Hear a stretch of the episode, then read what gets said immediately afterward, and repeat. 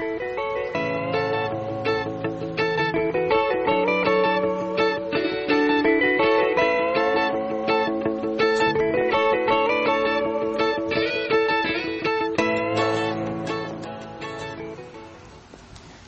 guys, it's Samantha with the Urban Homesteader. I hope you guys are having a wonderful evening. I hope you all also had a great Easter. I know it's been a while since I've gotten on here. It's been crazy couple of weeks since Easter. My kids have been really sick and my husband has been out of town and just trying to get things um, organized for the year has just been absolutely crazy. So, a couple of things that are happening um, around the homestead right now is we've got ducklings. Our ducklings hatched, uh, began hatching Easter Sunday night. And of course, it took a couple of days, but we ended up with five out of six eggs hatching. And then we sold one of the ducklings to a friend who needed a buddy for another duckling that they had picked up. So, exciting things. Our chicken nuggets, or, you know, my baby chicks, are finally outside, and they have decided that the electric fence around the bottom of the yard does not pertain to them, and I have to keep chasing them out of the front yard because I personally don't want run over chicken. So that's a lot of fun. I got to go to the Mother Earth News Fair in Asheville, North Carolina, the weekend of the 28th. That was a lot of fun. If you've never been to the Mother Earth News Fair, I would highly suggest you go. You get a chance. There's a lot of great speakers, tons of shopping, and lots of workshops. I got to sit in on a workshop with a friend of mine where we learned how to make cheese. I've never made cheese before, and surprisingly, it was easier than it should have been. Well, could have been, or at least easier than I imagined. And my six year old got to sit in a workshop where she learned how to make Play Doh. She thoroughly enjoyed that, and I'm still cleaning it up all over the house. And we're almost two weeks out from that. So, but tonight we have a special guest. His name is uh, John Ballard. He's from Hope, Arkansas. And he is going to talk to us tonight about the importance of prepping and bushcraft on the homestead. Um, prepping is important in, in, in the fact that as homesteaders, we are preppers of a sort. We're not necessarily prepping for the end of the world, but we are prepping for, say, the winter, where we put our garden produce up to enjoy all year long, and we are prepping for, you know, disasters. Say your husband loses his, lo- his job, or you're stuck in the house due to a natural disaster. You know, it's nice to have that kind of stuff on hand. And I'm not entirely sure where bushcrafting comes in handy on the homestead, but I'm going to let Mr. Ballard talk to us about that. So I'm going to hand it over to him. Here you go, John. All right. Okay, where does bushcrafting come in handy? Well, when you go back through history, you'll find out that most of the pioneers that settled the United States as they moved across the country were actually bushcrafters, not by choice but by necessity. By traveling through the wilderness, if something broke, they would have to repair it. And you know they used wagons back then. So in areas where wood was plentifully available, they were known to take trees down and to repair wagons, make wheels, uh, tools, or if they found a place to settle down and homestead back then, as the pioneers did, there was no, for a lot of areas, there was no store at that time. There might have been a small trading post, but the stock was limited to what they had and what people would bring in. So a lot of the things that the pioneers and the homesteaders back then did was they made by hands.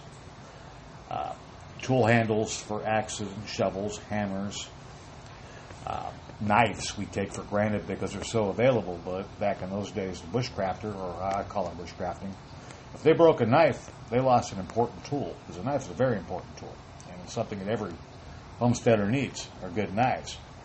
Well, those people learned to, by hand, cut and pre-shape a knife blade out of broken saw blades in order to make the knives they need. Those were the first tools that they could get, easily made. And some of those knives are still around. You can find them sometimes in garage sales or antique stores. A lot of people really don't know the value of them. They were simply made, but they did a job. But it was also looking around and finding out what else they could use in bushcrafting, which is also foraging. People got to eat. They could bring limited supplies with them, limited seed. Some of the seeds they brought with them weren't suitable for the areas. So they would go out and they would forage for wild plant food and they would find what they needed and eventually they would cultivate it. So you see a lot of, I, best way to describe it is weird food stuff that people eat. Certain greens and miner's lettuce and things like that. Kind of like my stinging nettle. Right. There's always a use for it. They found it for medicinal purposes and food, of course, feeding their livestock. But they had to be self sufficient. They had to learn. Now, the sad thing was when a lot of those people traveled across the country, they weren't prepared. A lot of them from the East Coast, they were city people trying to look for a new start. Moving across the Great Plains out to the mountains, looking for gold, uh, whatever they were looking for, whatever their dream. They left a lot behind them. A lot of them were very green to the to the world in the wild, and they had to learn upon the way. And it, sometimes it was not easy. Sometimes it was a failure. We talk about the Donner Party. People got stuck up in the mountains of the Sierra Nevada on a time they shouldn't have been up there, and it was a big tragedy. But everybody knows the story, so I won't go into that. So, what the whole purpose is of bushcrafting and prepping and homesteading, even or, or basic wilderness survival, which I like and one of my hobbies, is making sure you're always prepared. Well, the sad thing about that, you're going to see a lot of shows on television and magazines, and they're going to tell you, they're going to teach you these new techniques of survival, and you'll see these guys on these fantastic diets standing there all ramboed up with a knife in their hand, looking like they're ready to take on King Kong and Godzilla. Well, a lot of that's fantasy. A lot of the TV shows are fantasy because they are staged, they are scripted. They try to create a situation that looks real, but they're not learning how to live is a skill you have to learn on your own. And you have to develop the mindset. There is no easy way of doing it, except first is use your mind. Got to learn how to think for yourself. Don't look for experts. Decide what you want to study. Pick yourself up several books, study. You have the internet is fantastic for information. And just start researching. And you have to think, what would I do in this situation? Now, there's all kinds of situations lately that we pay attention to, and one of them is the weather. Because as our society seems to build out, especially in the rural areas now, we're starting to fill up, you're starting to see weather patterns that weren't there before. Well, anytime you get a, uh, an influx of a population that causes an area to grow, you're going to change some of the, the climate. I'm not saying global climate change, I'm saying local climate change. You start building a suburb in a valley, what was formerly a, a, a farming valley or a farming area, you're bringing in all that thermal heat active from everything that's living out there. It absorbs the heat. It's going to change the weather pattern and it's going to make the weather seem worse see a rise of tornadoes or people building in areas that are floodplains that haven't flooded in years. Now they're beginning to realize it's there. So you have to get in to think, what would you do in those situations? How would you prepare for this? Well, the first thing to do is one, is take stock. In your area, what is available for you? What's your area like?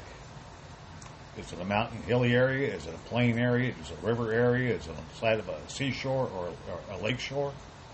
Just kind of get familiar with your area. What are the water supplies available? Municipal water, wells, reservoirs. Know what you got. Know what you're living with. Look at your house. You hear a lot today is shelter in place during certain situations. Well, if you've got residents, you've got a shelter you're in good shape. It might not seem so at the time, especially when the power goes out, but it is shelter. You have to look at your house or your shelter and what can you do to make it livable that you can at least be comfortable and safe. Now these are things you'll have to you'll have to study. But always stop and think first before you do anything. Is this going to be beneficial? Is this going to be helpful? What do I need to get by?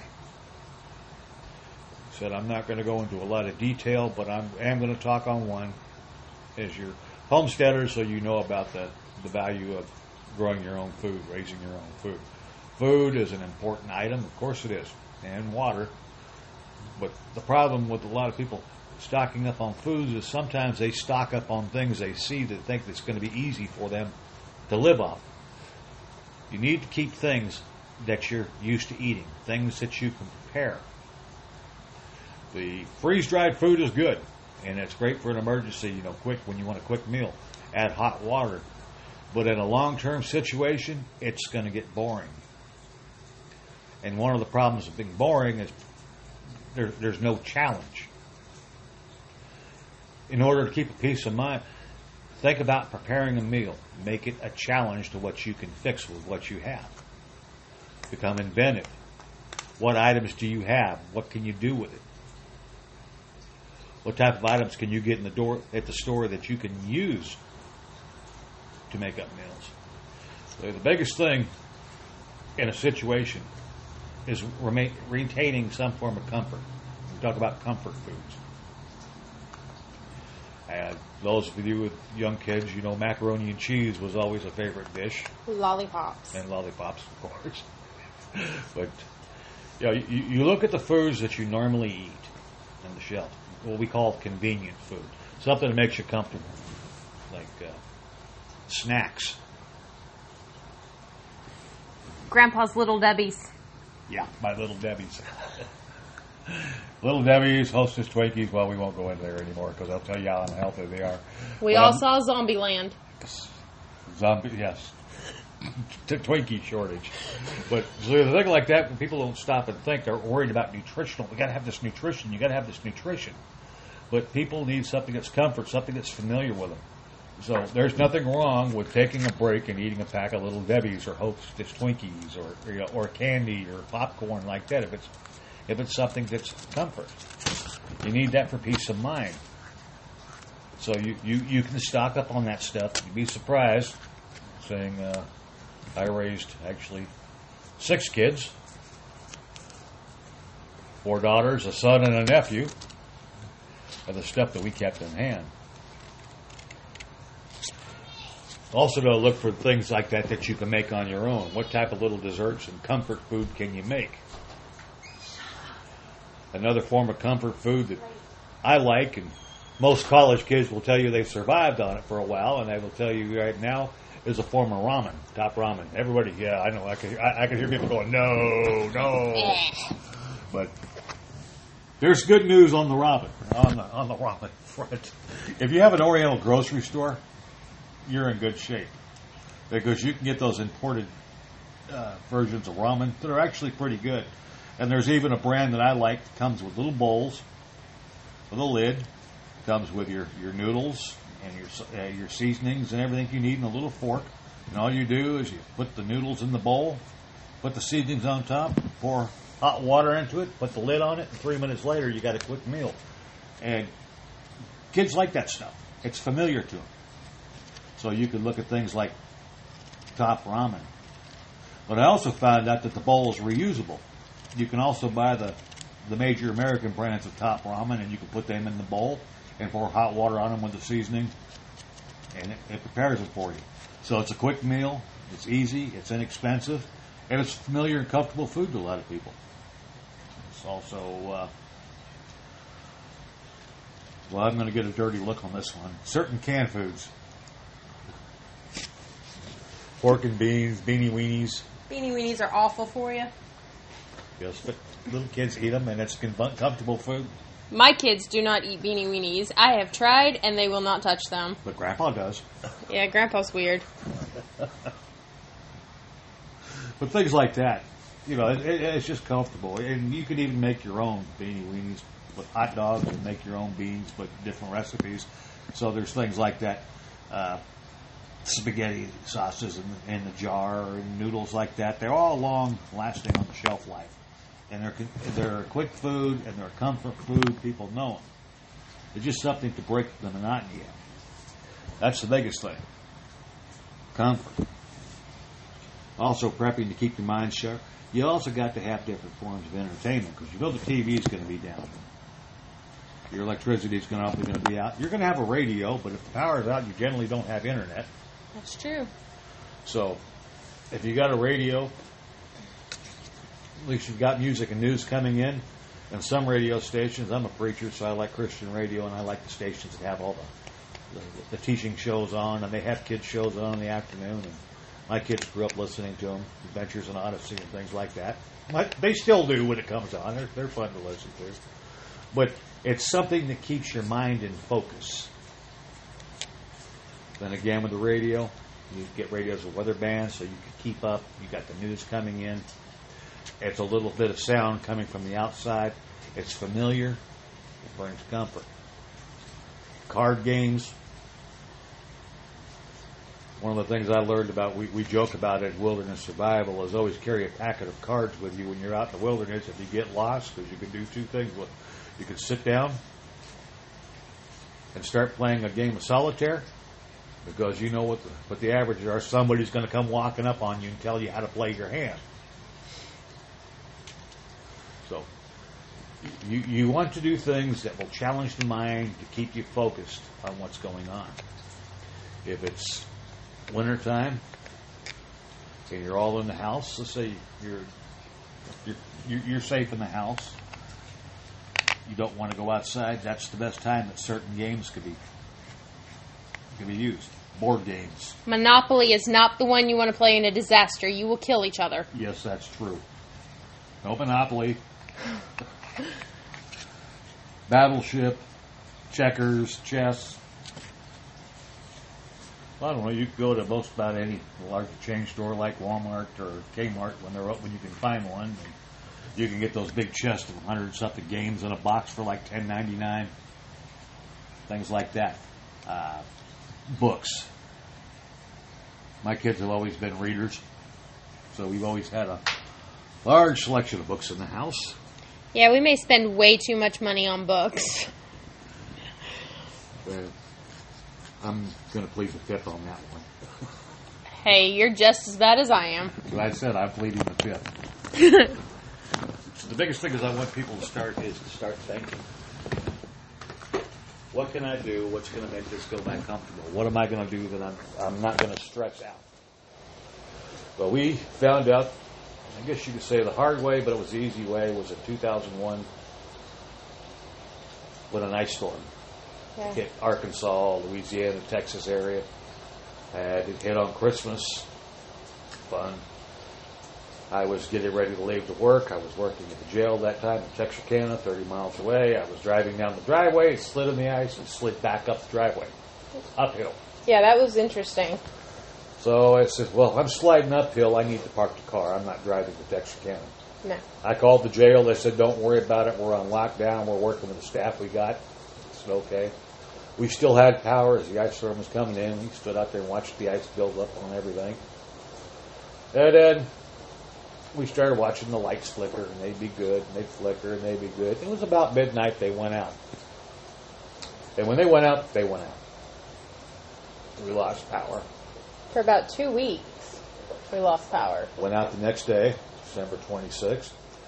We're looking at all the trees in our area, in our wooded area around the house. We live on several acres in Arkansas, and all the trees were bowed over, heavy with ice.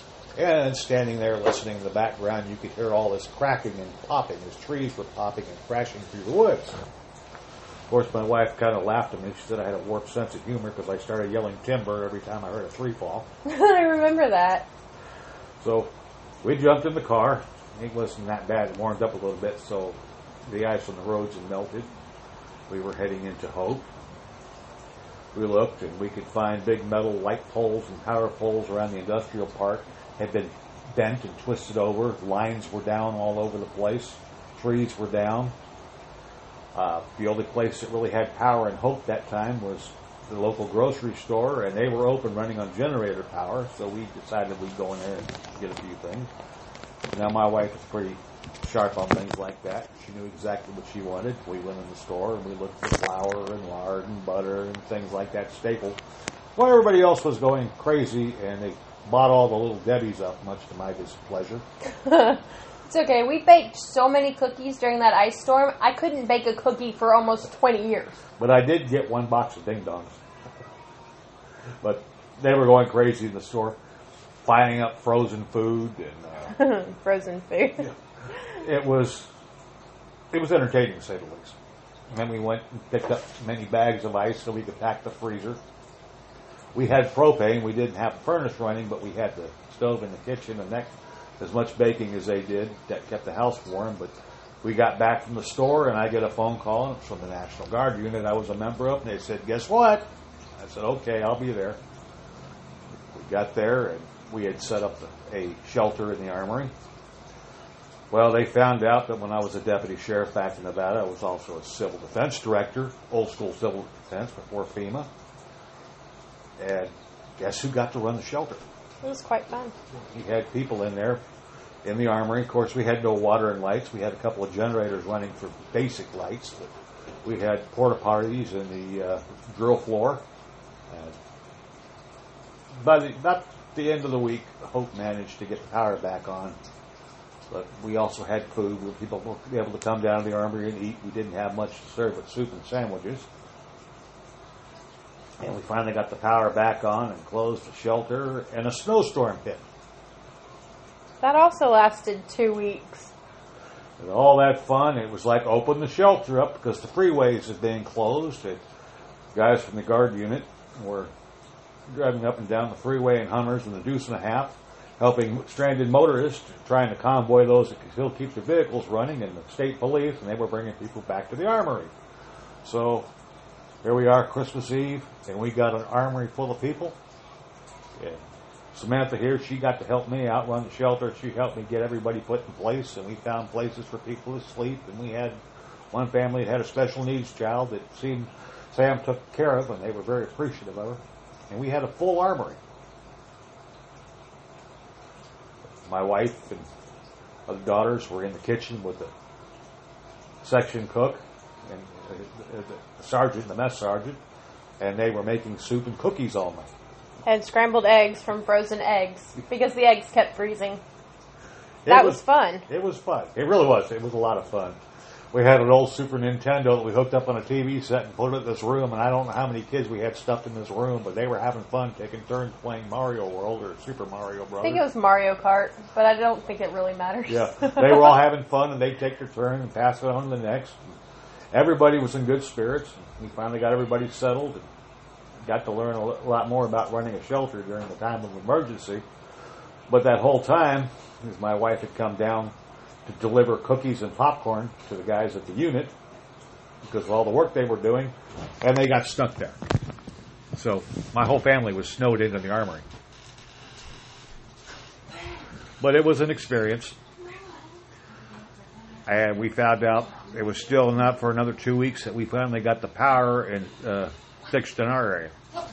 So my wife and family, while I was at the armory, was in a house with no no electricity, no heat except for kerosene heaters and uh, the kitchen stove, and kept them busy for a while, bringing treats down to the soldiers of the guard. When the power came off, well, then we began to look and what the type of situation was. Luckily, we were semi prepared. I'd like to be a little more prepared. We learned a lot. It's easy to take it, you know, to uh, get comfort, comfortable. And oh, this is okay. It's going to be all right. Nothing's going to happen. And suddenly you find yourself in the middle of, well, you can imagine what you're in the middle of. But we all got through it. We all walked out a little bit wiser. And then we looked at it not as a catastrophe, But as a learning experience, an adventure. And that's how we have to look. We have too many problems today of people always being traumatized by everything. There's you're going to go through things in life. And I know I have too, but I'm not going to hit those up. But I've learned to look at everything as an adventure. It's something you can share with others down the line. So what I'm hoping to do tonight is to get you thinking about, you know, what if and you can write yourself, take yourself a list. What if this happened? And write down all the things you think might happen and what you can do to prepare and what you can do to make it comfortable to survive or be ready. And that's about all I got to say right now. I talked too much, so I'll give you back to Samantha. That's great talking to you, Dad. Um, Anytime. I'm, I'm glad that he was, you know, willing to get on here and and you know talk to us a little bit about what he enjoys doing and the prepping and the and the bushcrafting. I didn't realize that my walks in the woods to gather nettles and mushrooms and various other things counted as bushcrafting, but hey, I walked away a little bit smarter tonight. There's a lot more things you can do, little hobbies, woodworking, like whittling. My dad's really into whittling. He, uh, he found this fancy little pocket knife thingy and he sits outside in the, in the driveway and he just carves at sticks. just to carve out a stick. He goes, I'm going to figure out how to dig a, st- uh, dig a spoon. So, yeah, why not? It's, it's, it's the little things.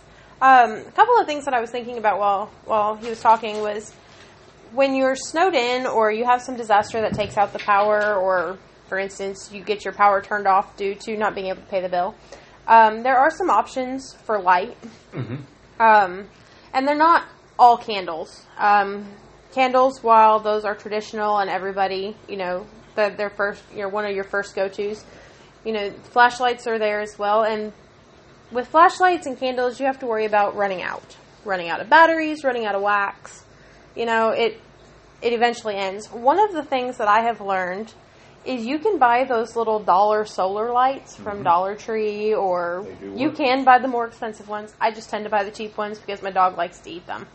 And I'm not paying good money for a dog to eat my solar light. But put your solar lights out and if the power goes out, you got yourself a light. Bring it in the house. You're set. It works great. Get a couple of them, you can read a book. You can play a game. Vegetable oil. Have it in every kitchen. You can cook with it, but you know if you run out of lamp for your oil for your lamps, vegetable oil will burn in an oil lamp. I didn't know that. It won't be a bright flame, but a little bit of light is better than no light. Especially when you have grandchildren that love Legos and you want to see where you're walking. Oh, yeah. But vegetable oil. Uh, matter of fact, you want more light. which you can do with a little candle or a small flashlight is put it behind a big jug, gallon jug, milk jug of water, and it will oh, yeah. I saw that with the headlights. You know, the little headlamp things. But Those work. there's there, there's lots of different things you can do. That's a really smart idea. Um, an- another thing that my dad touched on was, you know, preparing for it and getting the things you need. One of the things you could start with now is learn how to barter. Find that friend or someone that has something that you need and figure out what you can trade for it. Try to get that item without spending any money. Um, for instance, a friend and I, we tend to barter back and forth. Um, recently, I gave her a jar of chimichurri sauce, and she brought me something. I can't remember what it was, but we we oh popcorn. I got some really great popcorn from her in exchange for my chimi sauce, and it's something she wanted, and it was something I wanted. Um, here before too long, I'm going to be bartering for some rabbits, um, or I'll pay for them. It's whatever. She wants to barter, so we're going to barter something. We've still got to work that detail out, but we're going to figure it out. And I'll have my meat rabbit started, which is a good thing for us. We're on our way to self sufficiency, and I'm excited. So, bartering is definitely, and if you don't know what bartering is, it's trading one thing for another or trading a service for something. Um, it, it's a it's a good thing to learn and a good thing to operate in. But also, when you're bartering, another thing, and a lot of people won't do it, it's pride, garage sales, and thrift stores to find some of the stuff you need. You can get a lot of good stuff. I have emergency equipment in the back of my car, my camping gear and stuff that I carry with me. I have picked up an old uh, military gas stove from World War II, almost next to nothing little hit it runs off Coleman camp fuel, inexpensive. It's a good little emergency. Uh, just look. There's always something you can find that you you'll know one time you might need, and you can find it. Garage sales, flea markets, and thrift stores. But also be careful with flea markets because sometimes people want to sell something for more than what it's really worth. Uh, Dollar Tree is a good place to go and look. People go, why would I go to Dollar? That's junk. Yeah, but some of that stuff that you can pick up at Dollar Tree, if you use it once and it accomplishes the purpose for what you want it for, it's a dollar well spent. And it's not necessarily all junk. No, Some no. of Dollar Tree stuff is just overflow from the companies. Um, for instance, such and such company ordered way too much of something. They don't know how to offload it, so it goes to Dollar Tree where you get it for well a buck, and it's it's great. I love Dollar Tree. I you do can too. find some really really cool stuff there. I do too. It's, uh, you'd be surprised what you could find there. And like I said not all of it's just junk. You can find, well, of course, you can find tin foil and aluminum foil and things like that. That for whatever purposes you need it for in a time of emergency, uh, aluminum foil makes a good heat reflector. And if you buy a couple of rolls from Dollar Tree, You can put them on the inside of your windows in the house to help keep the house mm-hmm. insulate it from the weather. uh, rubber gloves, uh, even kitchen utensils. Your soap, Soap. cheap soap. Yep, soap, deodorant, shampoos, you name it. There, look, toothbrush, toothbrushes and toothpaste is one thing you want to keep stock on because teeth have a tendency of going bad. If you're in a situation where you really can't do, you know, you, you, you can't take a shower every day, at least brush your teeth, keep your teeth, dental hygiene. And there's nothing worse than getting a tooth infection or a toothache or a broken tooth or because you haven't taken care of your teeth and Yeah, toothaches are no fun. and you know how miserable they will make you. I think a toothache is one of those little aches and pains. They can they can be quite painful, not as bad as some other pain, but it's the location that drives you nuts. Yeah, I think I think I think I would rather have a kidney stone than a toothache. It's just they're so awful. So definitely, you know, look into your hygiene, keep a stock on those items so that, you know, should something happen, you don't have to worry about it. You're already taken care of. And should the world end as we know it, which I personally don't think is going to happen anytime soon, but should it, having a large stock or just having a stock of toothpaste and toothbrushes, that's a great bartering tool to get the things that you need. It is. People are going to want to brush their teeth. Yep. They're going to want to wash their bodies. I picked up something at Dollar Tree. I don't know why I grabbed it, but I've got it. It's a complete dental kit. It's got a tongue scraper and a toothpick and a little mirror and a toothbrush and there's something else. It's just a dollar. You found that at Dollar Tree? Yeah, I need one of those. I found a Dollar Tree. That's cool. I always find something I want at Dollar Tree. That's why I don't go to Dollar Tree. Have you seen my children? Yeah. We go to Dollar Tree and they want to buy the whole store. I can't do it. It's the only store you can walk in and spend thirty dollars and come out with a bunch of bags. That's true. I do feel rich when I go into Dollar Tree, but I also get in trouble when I go And you don't Dollar have Tree. to quiver over the price. How much is this going to cost me? A buck. Yeah. Another Dollar Tree too. If you got small children, toys, and expensive toys. Not all the toys I would recommend, but great. My grandson, he likes toy soldiers. We buy him a couple of bags from Dollar Tree. and He's quite content. And other things we get there, but something for the kids that's important is to keep their mind going. Books, coloring books, crayons, paints, something to keep them creative, something to get their imaginations going. There's a lot of things there that you can do, and that's important because uh, I know what it's like to be Stuck in a house full of uh, kids, Yeah, especially bored kids. yeah. Yes, we did that one time in a snowstorm. They kept complaining they were bored. I said, "We're going to go have fun. We're going to go shovel the driveway." They thought it was great, so I took them to the bottom of the driveway and had them start shoveling up hills. After about 30 minutes, they kind of all wandered off and they didn't complain anymore. No, but we did have some epic, epic snowball fights. yeah, we did. So that was fun. Yeah, but shoveling snow uphill is never fun. No, that's never fun. I remember my fingers hurting. I think Holly was on the verge of frostbite, and Mom made her go in the house. yeah, then you guys quit complaining after that.